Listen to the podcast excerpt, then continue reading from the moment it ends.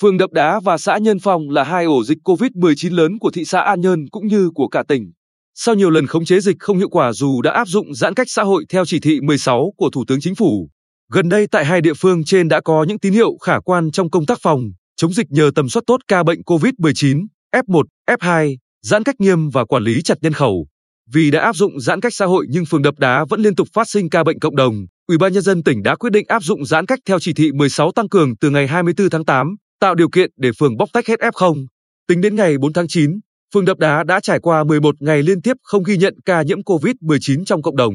Để có được kết quả này, phường đã triển khai đồng bộ các biện pháp phòng, chống dịch, kiện toàn tất cả 77 tổ COVID-19 cộng đồng, phân công, phân nhiệm cụ thể trên cơ sở các kịch bản được xây dựng rõ ràng, tổ chức thực hiện nhịp nhàng, chặt chẽ. Tổ chức 3 đợt tầm soát sát COVID-2 kết hợp test nhanh và xét nghiệm RT-PCR, với 100% người dân đã được xét nghiệm.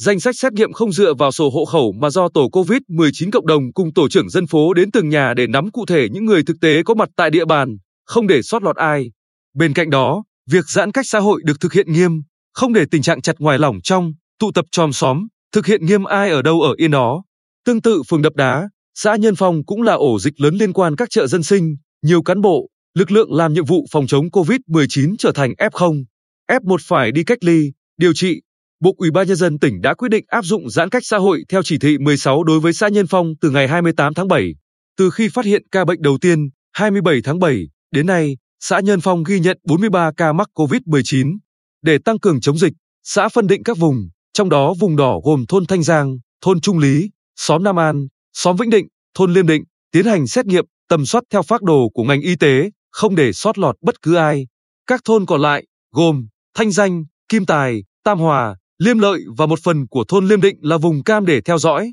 quản lý tình hình dịch. Để thực hiện nghiêm giãn cách, xã thành lập các tổ hỗ trợ nhân dân thu hoạch lúa, các chủ ruộng ở nhà chứ không ra đồng. Tất cả người điều khiển phục vụ 16 máy gặt đập liên hợp, 25 xe tải chuyển lúa đều có chứng nhận âm tính với sắt COVID-2 còn hiệu lực, thực hiện nghiêm túc 5K. Ông Đinh Thanh Trình, Chủ tịch Ủy ban nhân dân xã Nhân Phong, khẳng định, chúng tôi còn thành lập nhiều tổ trợ giúp khác để người dân yên tâm thực hiện nguyên tắc ai ở đâu ở yên đấy, nghiêm túc, giãn cách xã hội. Qua đợt tầm soát này, thị xã An Nhơn rút ra bài học là phải thực hiện nghiêm giãn cách xã hội song song cùng với tầm soát thì mới có thể bóc tách F không ra khỏi cộng đồng.